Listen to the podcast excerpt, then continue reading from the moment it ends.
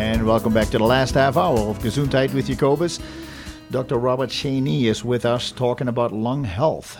Some of the disorders, as we, we mentioned, by changing altitude, uh, Dr. Schoene, it can affect other disorders. People with certain blood disorders, people with heart issues. So, uh, makes sense, heart issue.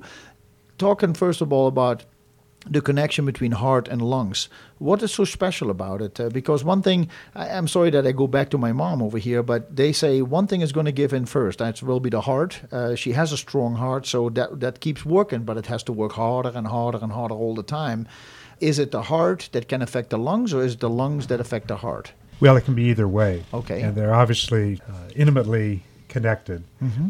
Uh, the heart is, of course, pumping blood to the lungs and then bringing that blood back to the left side of the heart, the big pump side of the heart, which then pumps it to the body. So it's a it's a cycle that is is going on. So that if, for instance, somebody develops uh, congestive heart failure, in other words, where the muscle of the heart just isn't working as well, uh, edema can back up, as I talked about earlier, into the lungs. So you get pulmonary edema, which is a lung condition, but it's secondary to a heart condition.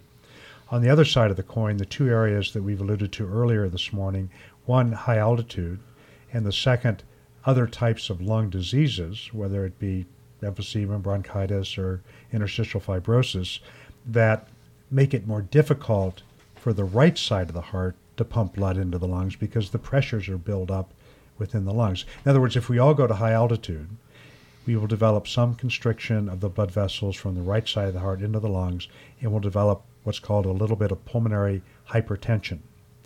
If we come down, that goes away.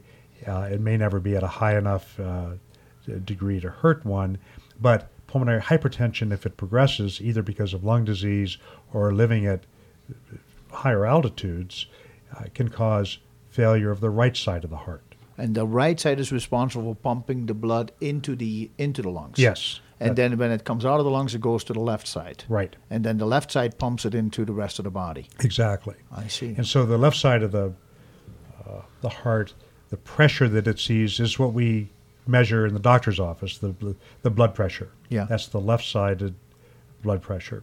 Okay. Uh, or from the left side of the heart. On the right side, it's harder to measure. We have to use either putting a catheter in the heart or echocardiography or other techniques.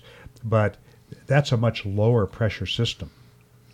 So that the right side of the heart is used to much lower pressures. Yes. But if uh, one lives at high altitude for too long or develops some kind of lung process, emphysema or, or pulmonary fibrosis, the right side of the heart starts to fail. So pretty much the first work, it's usually a heart, lung, Mm-hmm. lung, heart, and then the rest of the body. Yes, Huh. exactly. What about the brain? How when is the brain? Is the brain next after the lungs? The Well, brain? the brain, uh, it, it, it, of course, it requires constant blood flow, Mm-hmm. and it is very finely regulated by certain reflexes within the blood vessels that supplies a pretty constant blood flow, uh, and thus and thus oxygen supply to the brain. If we go to high altitude, Yeah. for instance, Yeah. uh, there's lower oxygen in the blood, whether it's moderate or real high altitude, Mhm. so that the blood flow to the brain regulates itself. In that situation at high altitude, it dilates so that more blood is supplied to the brain. Okay. Okay. It's such, such that a constant supply of oxygen, consistent supply, is there for the brain's nutrition. And that's why some of the rest of the body doesn't get it, doesn't get enough of it, maybe, and then the uh, then you get tired. Well, it's interesting that uh, one of the things that happens at really high altitudes, if we wonder, I mean, talking about let's say 15 to 20 or 1,000 feet or higher, that we one of the reasons our exercise performance is limited is that we are using so much work just to breathe Mm-hmm. that those muscles, the diaphragm, the intercostals, require blood flow. And so the blood flow that would otherwise normally go to the legs Right. to help you climb or run or do ski or whatever is stolen from the legs just to supply the, the breathing muscles. Yeah. So that's what we call a cardiac steal. So the, the lim- part of the limitation to performance at high altitude, particularly really high altitude, is that need to breathe more and the need for the heart to supply more blood flow to those muscles.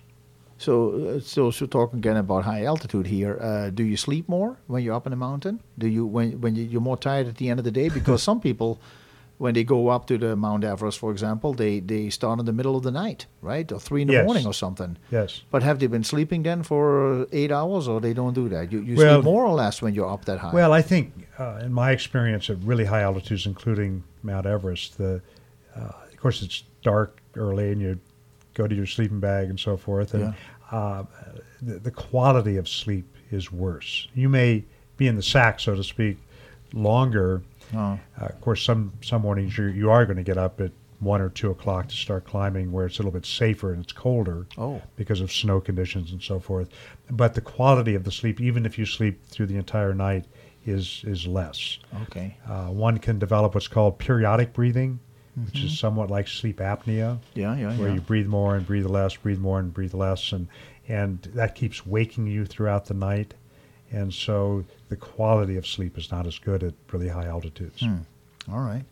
The brain gets gets so the heart goes to the lung, lung goes to the heart, heart goes to the brain, and then it goes to the rest of the body as well. What we see, uh, we, we you just mentioned the word sleep apnea. More and more people I discover having sleep apnea right where we live. It has not always to do with weight. Some people are heavier, and because of that, the weight has an effect on the way they sleep. Some people are just normally built. Where the, what does sleep apnea have to do with lung health here? Well, it's very interesting that uh, I've been around long enough, and during my training uh, in the 70s and early 80s, sleep disordered breathing uh, was something that was just being described. And uh, there, there are a number of different types of sleep disordered breathing, but uh, the lung is the primary part of, of it. In other words, people breathe more, they breathe less. Uh, they sometimes obstruct their airways and can't breathe, so that their oxygen level falls. Uh, they suffer from low oxygen during those bouts, and that's a recurrent cycle all night long. We did a lot of uh, sleep research on Mount Everest and also on Denali in Alaska because of the nature of abnormal breathing that people have at high altitude. Yeah. Um, here, as you mentioned earlier, Dr. Pasquale and Dr. Person, the other pulmonary physician in our group, uh, concentrates on the normal sleep disordered breathing, of which there's a lot. And it's often thought that all of us have some sleep disordered breathing. Okay, okay. But if it's severe enough, it can cause problems with the heart, blood pressure, lungs, and so forth. Is there an explanation for it?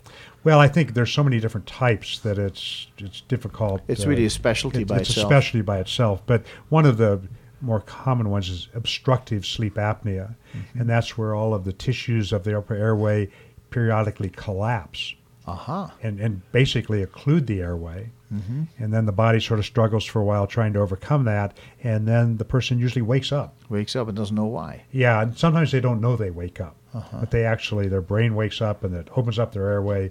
They breathe more, get more oxygen, and then they occlude again. Uh-huh. This can occur many times per hour. I uh, talk to people regularly at the store that they have sleep problems, either that they cannot fall asleep or not stay asleep. I've heard good news about people doing some magnesium, take magnesium, and that makes them usually relax the muscles more and they can sleep through the night. But there are people who wake up anyway and they say they're not thinking about any, they're not thinking about anything, so it's not that the brain is very active. They just cannot sleep. They wake up and then they lay over there. That could actually be a sleep apnea. Then that could be maybe that they woke up because of some respiratory issue and they don't know about it. That's correct. So they And- should actually see somebody like yourself or maybe a sleep specialist. Yes, absolutely. I think it, the important thing is if one is not sleeping well, uh, first to go to their primary care physician, whether it's their family doc or internist uh, or one of us as well, and describe the symptoms. Then it's really an important part of the physician to always take a sleep history when they're doing a history and physical, because some people don't know they're having abnormal sleep, and uh, over time, as I mentioned earlier, uh, the sleep disordered breathing can cause a lot of long-term problems. Yeah. Let, let alone just being tired all day. Oh, absolutely. Uh, truck drivers, for instance, with Yes. sleep apnea, Uh-huh. dozing off is not a good thing. No, not really. And in Seattle, I had a couple of uh, executives from Boeing who were falling asleep during their big executive meetings and they had sleep apnea because they were not getting good night's sleep. Yeah. And it, it can lead to depression, impotence, uh, lethargy, and somnolence all day.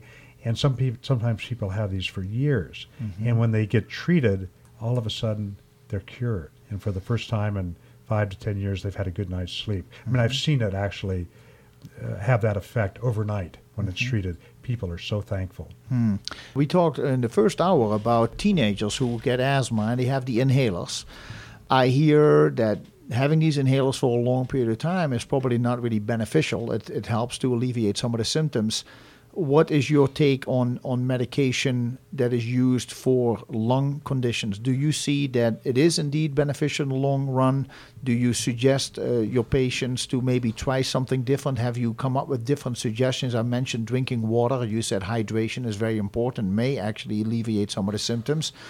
Have you seen, uh, not have you seen, but are you working with your patients uh, that you make suggestions otherwise? Yes, I think my premise is always to minimize the number of medications in any patient. However, particularly in patients with persistent asthma, uh, they probably need to be on medications. And as I mentioned also earlier, I think last hour, that patients with persistent, reasonably bad asthma over time, because of the inflammation, Yeah. because of the scarring, Yeah. they get remodeling in their airways that may not be reversible. I see. So that use of the standard inhalers, uh, with some the inhaled steroids, the inhaled uh, what we call beta agonists that help relax the muscle, Mm-hmm. over time probably minimize that remodeling Mm-hmm. and end up with uh, you know a better lung 10 to 20 years down the, the road. I see. Um, but again, some patients have very mild intermittent asthma once a month, so they obviously don't need medications every day. That's my my approach. Uh, other things are just a, a better lifestyle, staying away from secondhand smoke. Not smoking, of course, which we talked about earlier, is just absolutely critical Yeah, yeah. Uh, in an asthmatic or a patient with chronic bronchitis, and environmental exposure.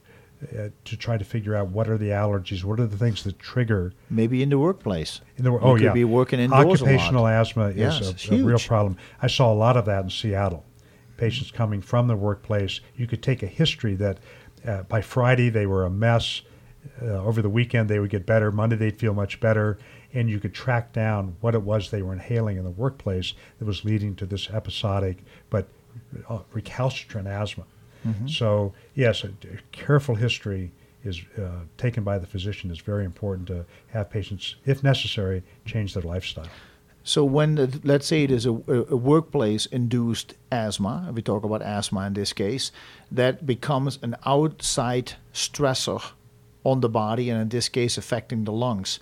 Uh, there is also asthma that is induced because of emotional stresses. Is that right? I mean, how do you deal with that as a doctor? Yes, I mean that that's also a, a, a very important thing. The classic student Correct. with a lot of stress, a high school or college student, uh, from emotional stress from schoolwork or relationships or whatever it may mm-hmm. be. Mm-hmm. S- We don't know how, but seems to be associated with uh, asthmatic episodes at times. Mm-hmm. So again, trying to work with your patient or work with your child to try to figure out what those stressors are to minimize them or to make them deal with them better actually is, is part of, I think, therapy and every physician's job. Is this uh, this is also becomes uh, still part of internal medicine then when you deal with a with an emotional stress induced uh, or like an anxiety attack induced uh, asthma? Yes. So what is all what is internal medicine? Is it everything that is inside the body? Well, in in my situation as a specialist, a subspecialist, uh, of course we practice a lot of internal medicine. We have internal medicine training. Uh, we have so-called board certification internal medicine.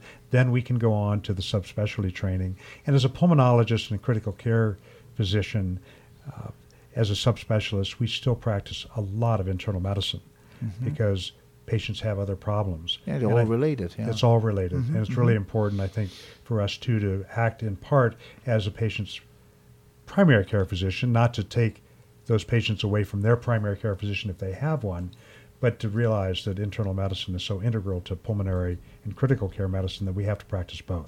Mm-hmm. But so internal medicine is everything inside the body.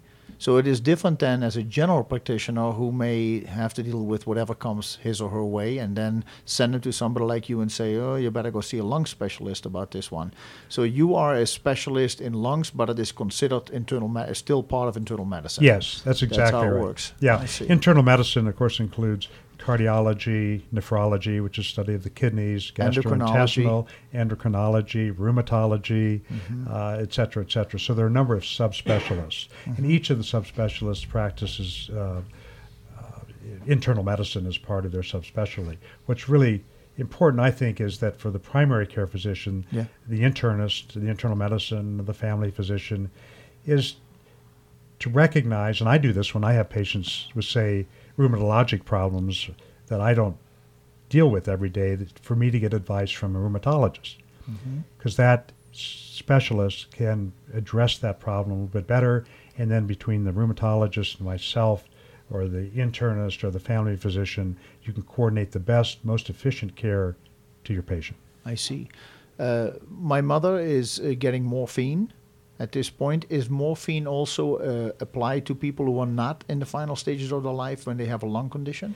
Uh, yes, at times we use morphine. It's still it's been around forever. It's a great drug when used It's properly. It's a relaxer, right? A total relaxer for the lung tissue as well. I Well, what it does, uh, we because use she it- was having, she was starting to have more coughing spells, and they Mm-hmm. said we'll give you some extra morphine. I think she's getting 10 milligrams twice a day now, Mm-hmm. but it really has has reduced her coughing substantially. Yes, it, it does suppress cough. It's a pain medication, of course, and it helps alleviate any anxiety from uh, shortness of breath and also direct pain from trauma and things like that. We do use it in the intensive care unit quite a bit, and patients on breathing machines and so forth.